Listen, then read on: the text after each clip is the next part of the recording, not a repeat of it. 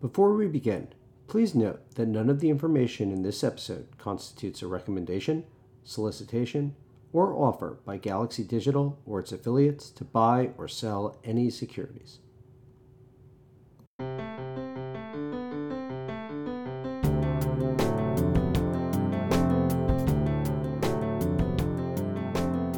Hello, and welcome to Episode 4 of Future Proof, Digital Assets for the Modern Financial Advisor. As always, we are brought to you by Galaxy Fund Management. My name is Jonathan Bronstein. I'm with Financial Advisor IQ. And my guests today are Steve Kurtz and Paul Capelli of Galaxy Digital. Steve is Galaxy's Head of Asset Management, and Paul is Galaxy's Fund Management Portfolio Manager. Double Galaxy today. Well, welcome, gentlemen. Thanks, Jonathan. Hey. Absolutely. How are you? Thank you. Doing well. Today, we are going beyond Bitcoin. Through our first three episodes, which are still available to catch up on, we've kept our focus on Bitcoin. It is the first and it's the largest cryptocurrency, so that makes some sense. But it's not the only one.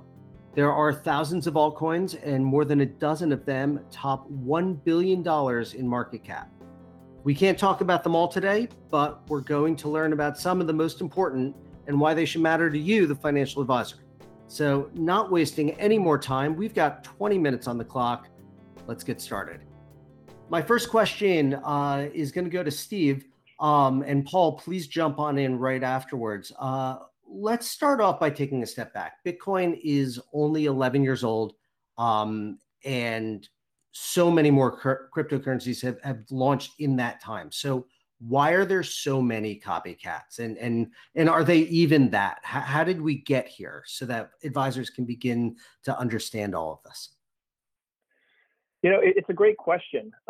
If you start with Bitcoin and its creation 11 years ago, there were a number of computer science innovations and really Nobel Prize-worthy concepts from that first white paper. And I think as the world woke up to Bitcoin, they also woke up to some of those concepts and those technological uses. And so of that open source, interesting palette, obviously this decentralized, new space brought in a lot of tech talent, and people played around and created new coins. And really we saw that mania happen first in 2017, where you had this token craze, this crypto craze, and anything could be a cryptocurrency.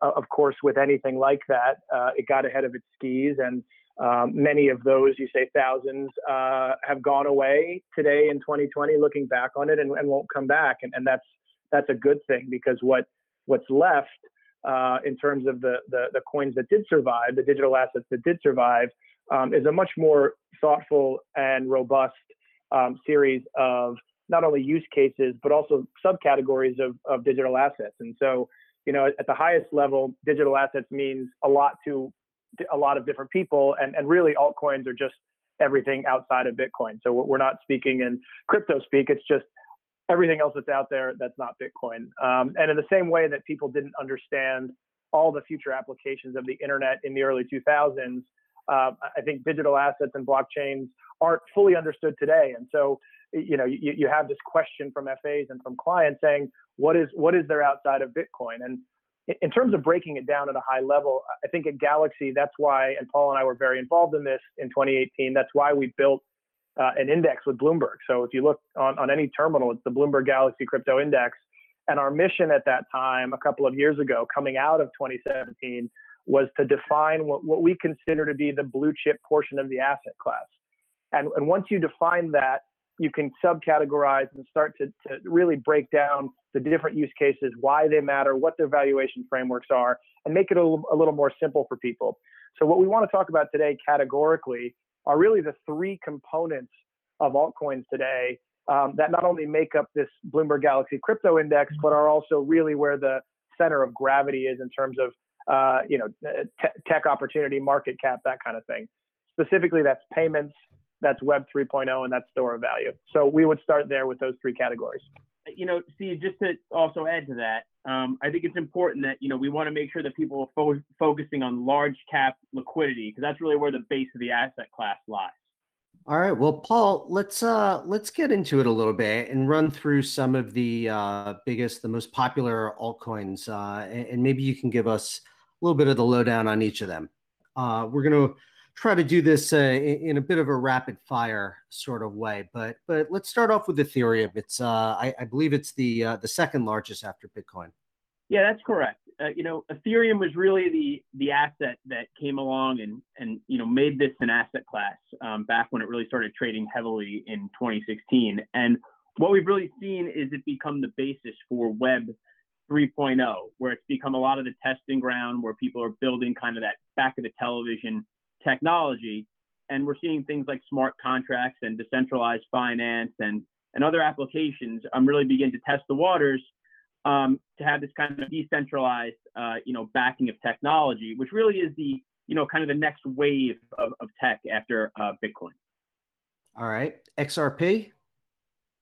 XRP really is right now the kind of clear-cut, payments and, remittance coin.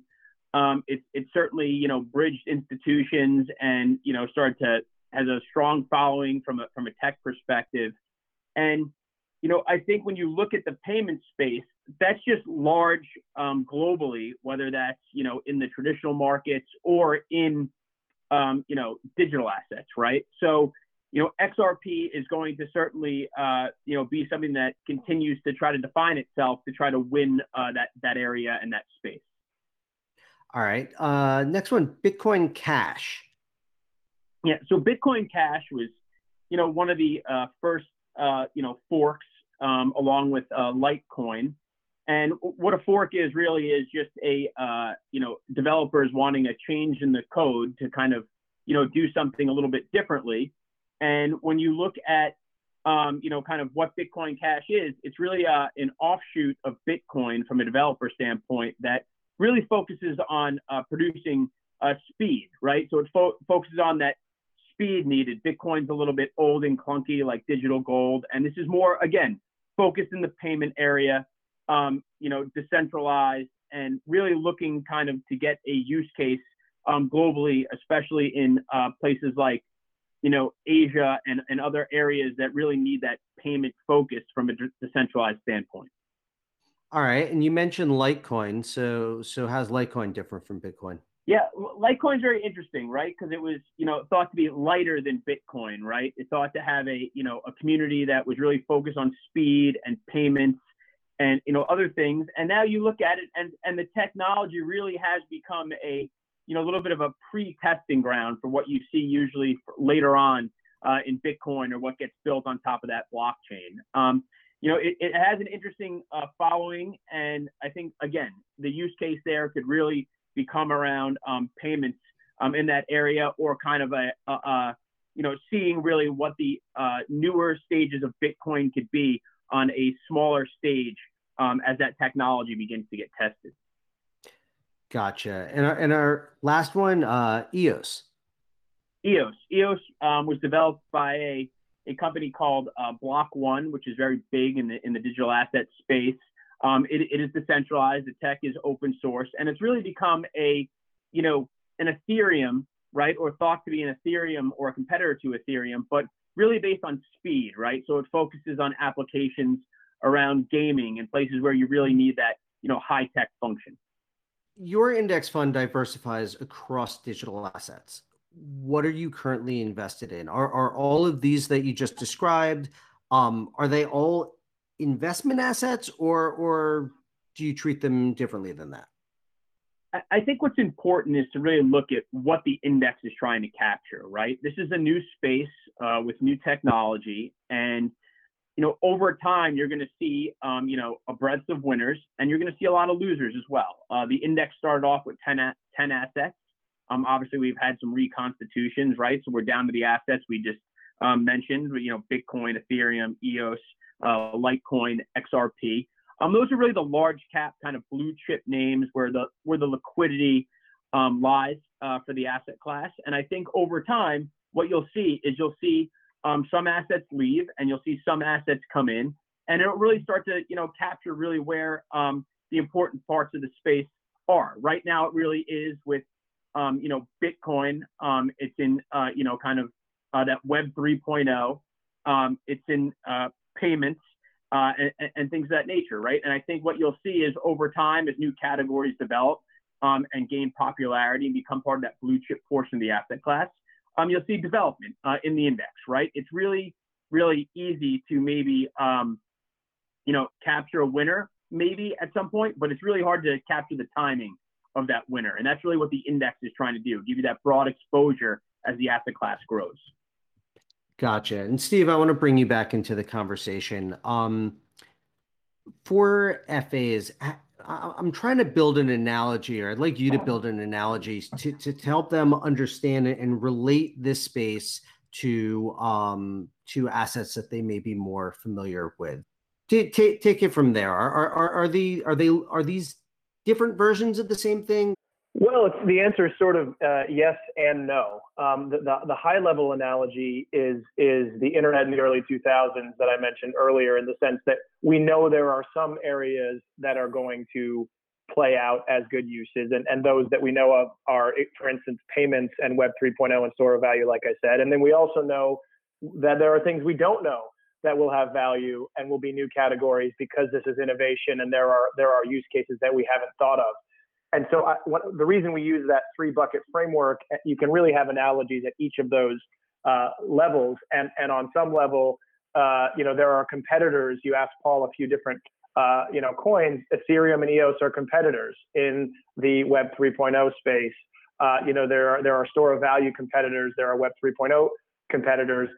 I don't think they're different versions of the same thing. So if you go category by category of those subcomponents, and you think of the analogies, right? If we started with store of value, obviously we've talked about Bitcoin in the past.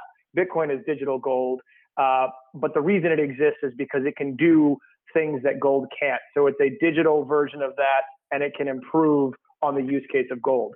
So taking that sort of thinking through to the other two categories, if you look at something like Web 3.0, and Paul said the better back of the TV, all that really means is the future internet is going to be more weighted towards you owning your own data and a blockchain system behind that internet, which is much more secure. We saw Twitter as a centralized system just get hacked.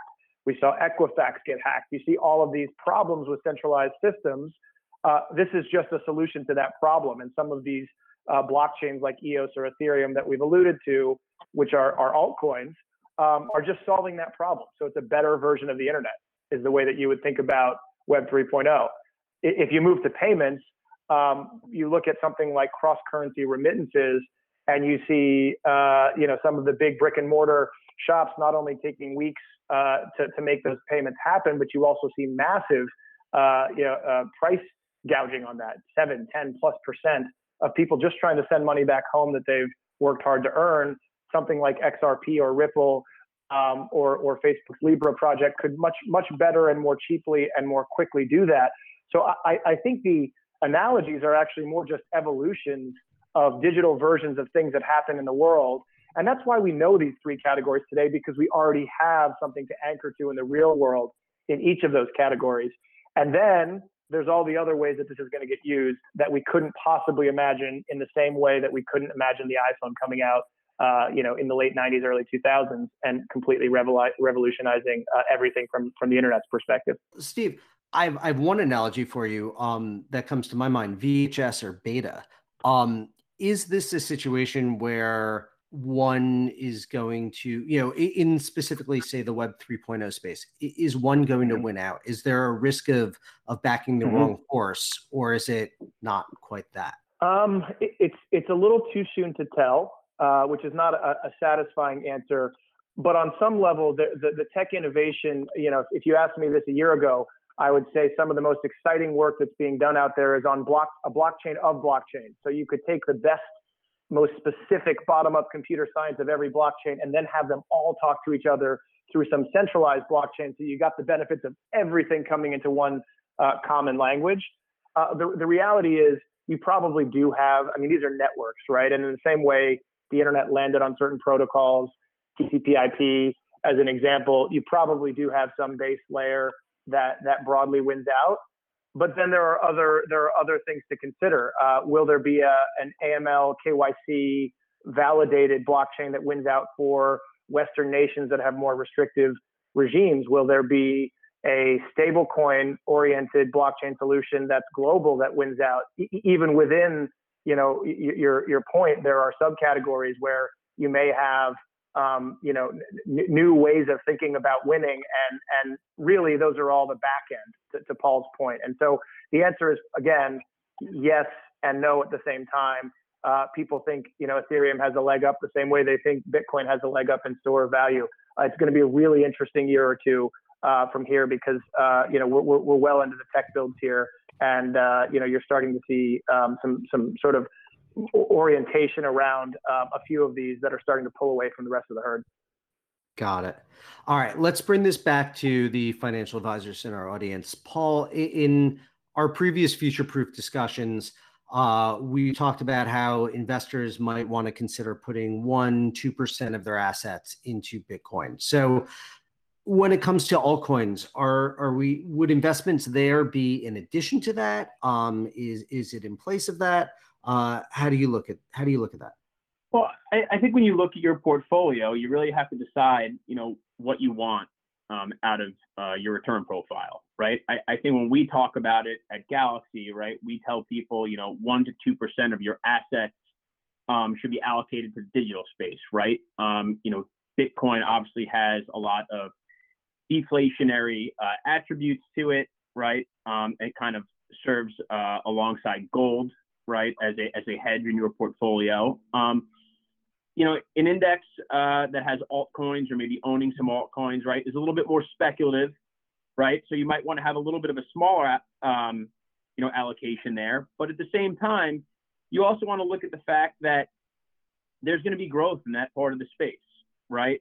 There's some real projects going on, right? They have a longer track record as time passes.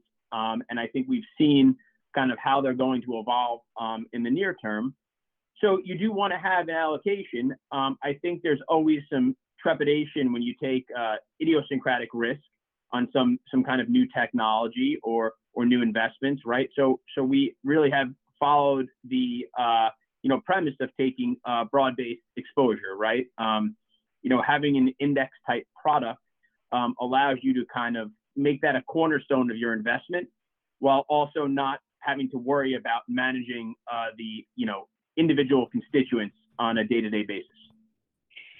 I would just build on that point a little bit, which is that when we talk to FAs, one of the first questions on behalf of the clients is, how do we invest in a basket? And again, to take it back to the early 2000s and the internet, are you betting just on Amazon, i.e. Bitcoin, or are you betting on Amazon, Apple, and others that are Facebook, et cetera, as they come out to the market. And I think Paul's point is right on. If you're interested in the space, and if you sort of say, look, there's a there, but it's a little opaque, we're not sure how to define it. Number one, what we always say is size it the right way. Certainly Bitcoin's in a pole position, but Bitcoin may not win the store of value category, let alone be where value accrues across the entire digital asset space. We just don't know yet. We have views.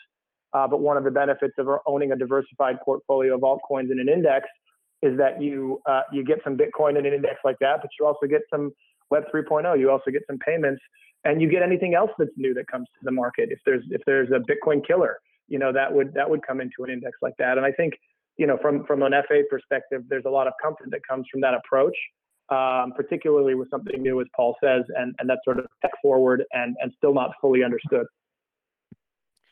So talking about risk, the altcoins, some of them have not been around for very long. When an advisor is thinking about altcoins, not in terms of a basket, but in terms of an individual investment, how should they be thinking about that risk? Is there a relationship between level of adoption and its general security? How can they evaluate? I think we should really be clear about the fact that the institutional infrastructure and even the products that could access altcoins are different than Bitcoin. In other words, when you start with Fidelity and ICE as Bitcoin custody providers, both of those companies have not yet gone outside of Bitcoin to other coins. And so as an advisor, you need to be aware of the fact that the infrastructure is coming to those other places, but it's not fully there yet. Some of the products that are attempting to give exposure to those altcoins are not particularly robust, and so you need to study the product that you're looking at. You know, the point here is not to scare people away from that. It's just like anything else. When you move down, when you go from gold to silver or from silver to copper, and you want to understand how that fits either as an industrial metal or as a precious metal from an investment perspective, the ETF liquidity on those other metals is obviously lower than gold. And so what does that mean? It means you should be that much more careful about who you invest with. You should size it the right way. You should make sure that you understand how it fits. So there's just more work to be done. I think it's the other reason that you do want to go with an index as opposed to single asset vehicles. Single asset vehicle for Bitcoin makes sense just like gold does. I'm not sure that you would necessarily say the same for any single coin because there are use cases, but there's no clear winners yet in those use cases. And the size of their market cap is smaller than Bitcoin, certainly smaller than traditional world asset classes. And so from that perspective, we come back to that diversified approach. If people really want, their clients really want to do it, keep it small, you know, take a tiny position, learn about it and build into it, and then keep your eye on the institutional infrastructure build and it'll happen. It'll happen in a year or 2 years, but it's not quite there today. Got it. Paul, we're going to go to you with the final question. We've covered a lot of ground, or as much as we can in a short period of time. For the FAs in our audience, they want to take care of their clients. What do they need to know about altcoins and where can they go? Where do you recommend they go for further information? When you look at altcoins, you have to understand that they're just another feature of the way the world is becoming digitized.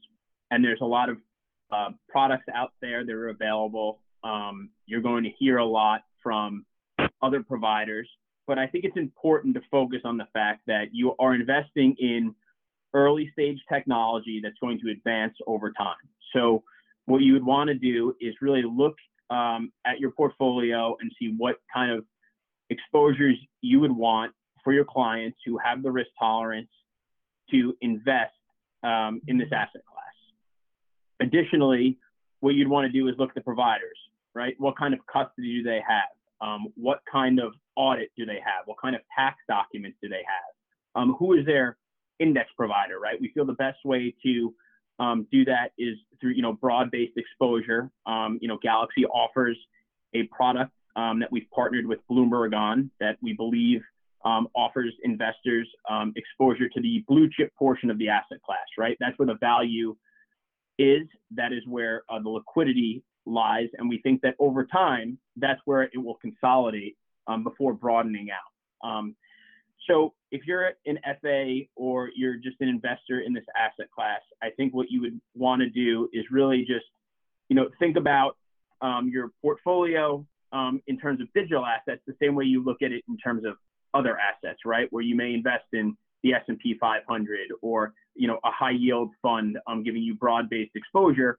This way you can have some idiosyncratic risk maybe through Bitcoin or another asset, but really also have a basket and be part of the movement as altcoins evolve over time. Steve, what are your thoughts? You know, Paul made a great point about this being tied to the increased digitization of the world. And I think in terms of how FAs and clients might approach this, instead of saying why altcoins, I think you might want to flip it and really say, what are the changes in the world that are going to be innovated through digitization with this blockchain and digital asset technology? And specifically the questions I would be asking, why is centralized security a problem? Why is social media viewed so negatively? Why do Equifax and Twitter get hacked with ease? And what are the solutions to that? And what are the risks of that in the portfolio? Why is blockchain technology and a digitized renminbi a top priority for the Chinese government in terms of where money is going? Why are payment operators now making 36% of the revenue of big banks? These are all really important questions that go far beyond any exposure to altcoins. Altcoins are a piece of the potential solution to those problems and questions. Thanks, Steve. Thanks, Paul. Gentlemen, we're out of time, but thank you so much for walking us through all of this information today. I'm sure our listeners appreciate it as much as I do. We will be back in 2 weeks. Steve will be with us as we take an episode to focus in on your questions. So listeners, if you have one for us, send it in to webcast@financialadvisoriq.com, all spelled out. This podcast is a production of Financial Advisor IQ, a service of the Financial Times, and is brought to you by Galaxy Fund Management. My name is Jonathan Bronstein, and I produced and edited this podcast. Our music is written and performed by Oliver Mack. We'll see you next time. Thanks for listening, and have a great day.